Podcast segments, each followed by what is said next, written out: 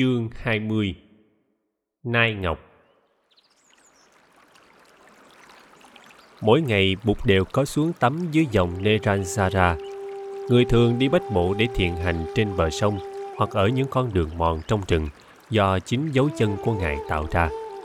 Có khi Bụt ngồi tĩnh tọa trên bờ sông bên dòng nước chảy. Có khi Bụt ngồi tĩnh tọa dưới cây bồ đề trong lúc hàng ngàn chim chóc ca hát líu lo trên cành lá. Lời nguyện xưa bây giờ đã được thực hiện.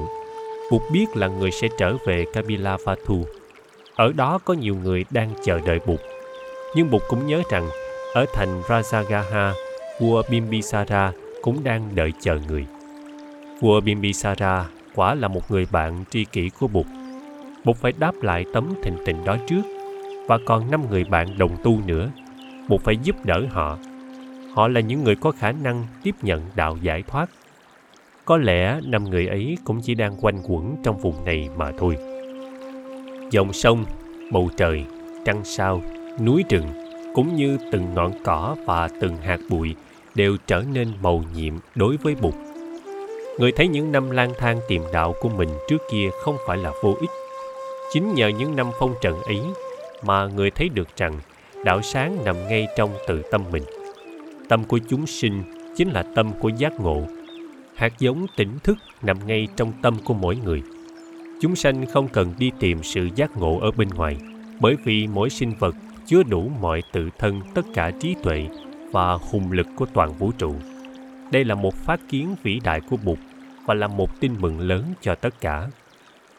Bọn trẻ đã rủ nhau trở lại nhiều lần để được Bụt dạy dỗ.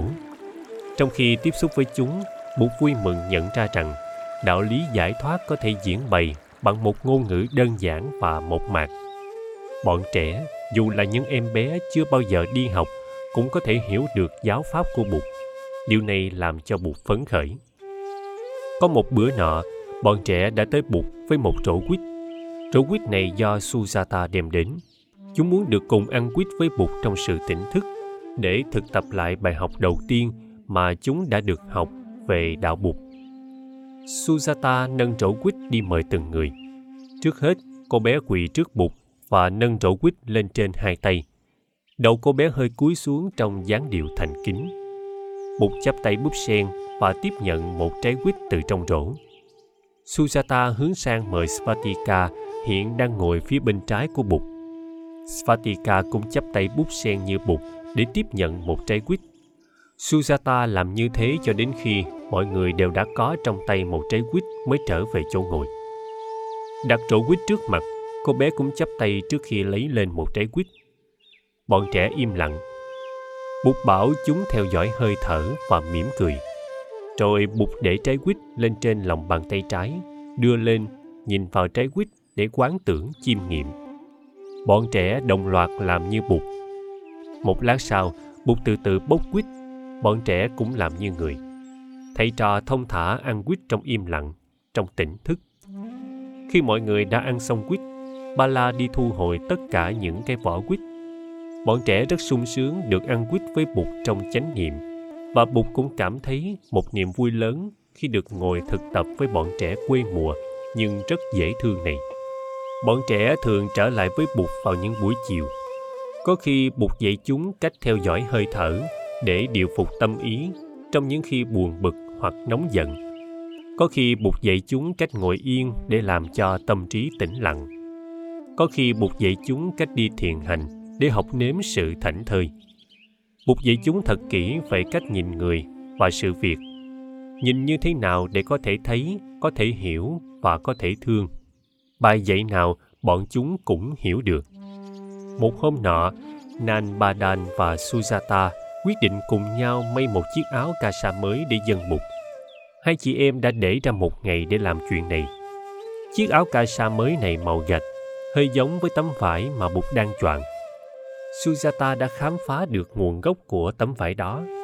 Đó là tấm vải đã được phủ lên thi hài của Radha, người ở của nhà cô. Khi còn hoàng ngoài nghĩa địa, Radha đã chết vì bệnh thương hàn. Ba mẹ của Sujata đã nuôi một người ở khác tên là Buna. Khi biết rằng thầy mình đã phải lấy một tấm vải ngoài nghĩa địa để giặt đi mà làm áo ca sa, Sujata như muốn khóc, và đó là lý do khiến cô bé đi tìm người chị họ. Ngày hai chị em đem áo vào dân, Bụt đang ngồi thiền dưới gốc bồ đề. Hai chị em ngồi im lặng, đợi cho đến khi người xuất thiền mới dâng áo ca sa lên. Bụt rất vui lòng khi có áo mới. Người nói người sẽ cần đến áo này, và người nói người muốn giữ lại tấm vải, để mỗi khi giặt áo thì có vật khoác lên trên người. Nghe nói thế, Nan Bà Đà La và Sujata quyết định may thêm cho Bụt một chiếc nữa để người có thể thay được áo ngoài mà đem đi giặt. Một hôm nọ, bọn trẻ được nghe Bụt kể một chuyện tiền thân. Hôm ấy chúng đến khá đông. Bé Bala Gupta hỏi Bụt về tình bạn. Bala Gupta là một cô bạn gái của Sujata, mới lên mười hai tuổi. Sở dĩ Bala Gupta hỏi Bụt về tình bạn vì ngày hôm trước cô đã cùng với cô bạn gái là Jatilika có chuyện xích mích cùng nhau. Và hôm nay, trước khi đi vào thăm Bụt, cô bé đã định không ghé vào rủ Jatilika cùng đi. Nhưng cuối cùng, Sujata đã ép cô vào rủ Jatilika. Satilika đã chịu Sujata mà đi. Nhưng khi tới cội bồ đề, đôi bạn ngồi ra hai góc chứ không ngồi gần sát bên nhau như trong những lần khác. Bụt kể cho bọn trẻ nghe về tình bạn giữa một con nai, một con chim và một con rùa. Theo Bụt thì chuyện này đã xảy ra từ thời xa xưa, cách đây hàng ngàn năm, lúc Bụt còn là một con nai. Bọn trẻ ngạc nhiên, nhưng Bụt bảo: trong những kiếp trước, chúng ta ai cũng đều đã từng làm đất, làm đá, làm sương, làm gió, làm nước, làm lửa. Chúng ta ai cũng đã từng làm rêu, làm cỏ, làm cây cối, làm côn trùng, làm cá, làm rùa, làm chim muông, làm thú vật. Điều này ta thấy rất rõ trong thiền quán của ta. Vậy thì trong một kiếp trước, ta đã làm một con nai. Đó là chuyện rất thường. Ta còn nhớ, có một kiếp nọ, ta làm một mỏm đá trên đỉnh núi. Có một kiếp khác nữa, ta đã làm một cây bông sứ. Các con cũng vậy. Chuyện ta sắp kể là chuyện một con nai, một con chim, một con rùa và một bác thợ săn. Có thể là một đứa trong các con ngày xưa ấy đã làm con chim và một đứa khác làm con rùa. Các con nên biết, có một thời nọ, trên cõi đất của chúng ta chưa có mặt của loài người, và cũng chưa có mặt chim chóc và muôn thú. Lúc ấy chỉ có rong rêu dưới nước và cây cối trên cạn mà thôi. Hồi đó chúng ta chỉ có thể là đất đá, sương khói hoặc cây cối. Rồi từ đó mà chúng ta luân chuyển thành chim chóc, thành các loài cầm thú và thành con người. Ngay trong kiếp này, chúng ta cũng không phải chỉ là người. Ta là người, nhưng ta cũng đồng thời là cây lúa, là cây dừa, là trái quýt, là dòng sông, là không khí. Bởi vì không có mặt những thứ đó, thì con người cũng không thể nào có mặt. Cho nên, khi các con nhìn cây lúa, trái dừa, trái quýt, dòng sông, các con nên nhớ trong kiếp này, tuy mình là người, mình cũng phải nương tựa vào các loài ấy, và mình cũng có thể nói rằng mình là những loài ấy. Thấy được như vậy mới thật là có hiểu biết và có tình thương. Chuyện ta sắp kể cho các con nghe tuy đã xảy ra cách đây hàng ngàn năm, nhưng có thể là đang xảy ra ngay trong giờ phút này. Các con hãy lắng nghe cho kỹ mà suy nghĩ, để xem mình có dính líu gì tới những con vật ở trong chuyện hay không. Rồi Bụt bắt đầu kể. Thuở ấy Bụt là một con nai ở trong rừng. Trong rừng có một hồ nước, dưới hồ nước có một con rùa, bên hồ nước có một cây dương, và trên cây dương có một con chim sáo. Nai, rùa và sáo chơi nhau rất thân. Một hôm có một người thợ săn đi theo hai dấu chân nai tới bên hồ, nơi nai thường xuống uống nước. Ông ta đặt một cái bẫy bằng sợi dây da rất chắc ở đó, rồi đi về nhà. Nhà ông ta không xa bìa rừng là mấy. Chiều hôm ấy, tới bờ hồ để uống nước, nai bị mắc bẫy. Nai kêu lên, rùa và sáo nghe tiếng nai. Rùa bò đến, sáo bay tới. Thấy nai bị nạn, rùa và sáo bàn nhau phương thức giải cứu cho bạn. Sáo nói với rùa: Chị rùa ơi, chị có răng khỏe thì chị hãy gắn gặm cho đứt những chiếc dây da của cái bẫy này. Còn em, em sẽ tìm cách ngăn ông thợ săn lại, đừng cho ông tới. Nói xong, Sáo vội vã bay đi. Rùa khởi sự gặm các sợi dây da. Sáo bay ra khỏi rừng, tới nhà người thợ săn và đậu sẵn trên một cành cây xoan trước cửa nhà, chờ đợi. Trời sáng, người thợ săn cầm lấy con dao nhọn và mở cửa đi ra. Thấy người thợ săn bước ra, Sáo vỗ cánh bay tới và lao mình vào mặt ông ta bằng hết cả sức mạnh. Bị Sáo đạp vào mặt, bác thợ săn choáng váng. Bác trở lui vào nhà. Bác nằm xuống giường để nghỉ ngơi chốc lát. Hồi lâu sau, bác lại chồm dậy, cầm lấy con dao nhọn. Lần này, bác đi ra bằng cửa sau. Nhưng Sáo đã biết trước, Sáo đã chực sẵn trên một cành mít ở sân sau.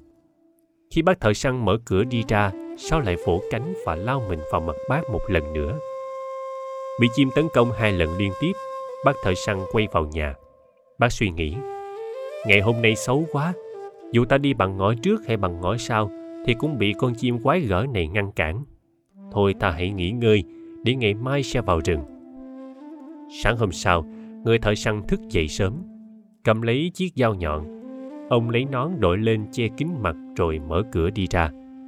Không tấn công ông ta vào mặt được nữa, Sáo lập tức bay về rừng báo cho hai bạn. Bác thợ săn sắp tới. Lúc ấy rùa đã gặm đứt gần hết các sợi dây da, chỉ còn có một sợi nữa thôi là nai có thể thoát được. Rùa dùng hết sức bình sinh để gặm, nhưng sợi dây này cứng quá, cứng như thép. Răng của rùa gần như là sắp rụng hết và miệng rùa chảy máu rất là tội nghiệp. Rùa đã ra sức gặm trong hai đêm và một ngày, miệng rùa không chảy máu sao được. Trong lúc đó người thợ săn vừa tới, trông thấy ông ta, nai hoảng kinh vùng mạnh một cái. Nhờ vậy sợi dây mà rùa gặm nửa chừng bị đứt. Nai vội phóng vào rừng. Lúc đó Sáo đã bay lên đậu trên cây dương, nhưng rùa kiệt sức quá, không bò đi đâu được. Thấy mất nai, bác thợ săn tức lắm. Bác lượm lấy rùa, bỏ vào trong một cái túi da và treo túi lên một thân cây rồi đi tìm nai. Lúc đó nai đang đứng sau một bụi rậm nhìn ra để thăm chừng các bạn. Nai nghĩ, các bạn đã liều thân cứu ta, đến lượt ta, ta cũng phải liều thân cứu bạn. Nghĩ như thế, nai từ từ bước ra cho người thợ săn trông thấy. Nai làm ra vẻ kiệt sức và khuỵu hai chân trước xuống. Người thợ săn nghĩ, con nai này kiệt sức rồi, ta có thể đuổi theo nó và đâm nó một nhát. Ông ta liền cầm dao đuổi theo nai. Nai đứng dậy từ từ đi vào rừng, dụ bác thợ săn đi theo. Sau khi đã dụ được bác thợ săn đi vào khá sâu trong rừng, nai vụt chạy thật nhanh, làm mất dấu chân mình, rồi phóng trở ra hồ nước. Tới bên cây dương, nai dùng gạt của mình đẩy cái túi da của bác thợ săn úp ngược xuống. Nhờ vậy, rùa rơi ra khỏi túi. Sáo cũng bay tới gần, nai nói với hai bạn. Nhờ hai bạn mà tôi đã thoát chết về tay người thợ săn. Tôi cảm ơn hai bạn. Người thợ săn sẽ trở lại ngay bây giờ. Anh Sáo, anh hãy dời tổ anh đi nơi khác. Còn chị rùa, xin chị bò xuống nước đi thôi. Mau lên, còn tôi sẽ đi ngay vào rừng. Khi người thợ săn trở lại, ông ta thấy rùa đã thoát đi đâu mất. Nai và Sáo cũng bặt tâm.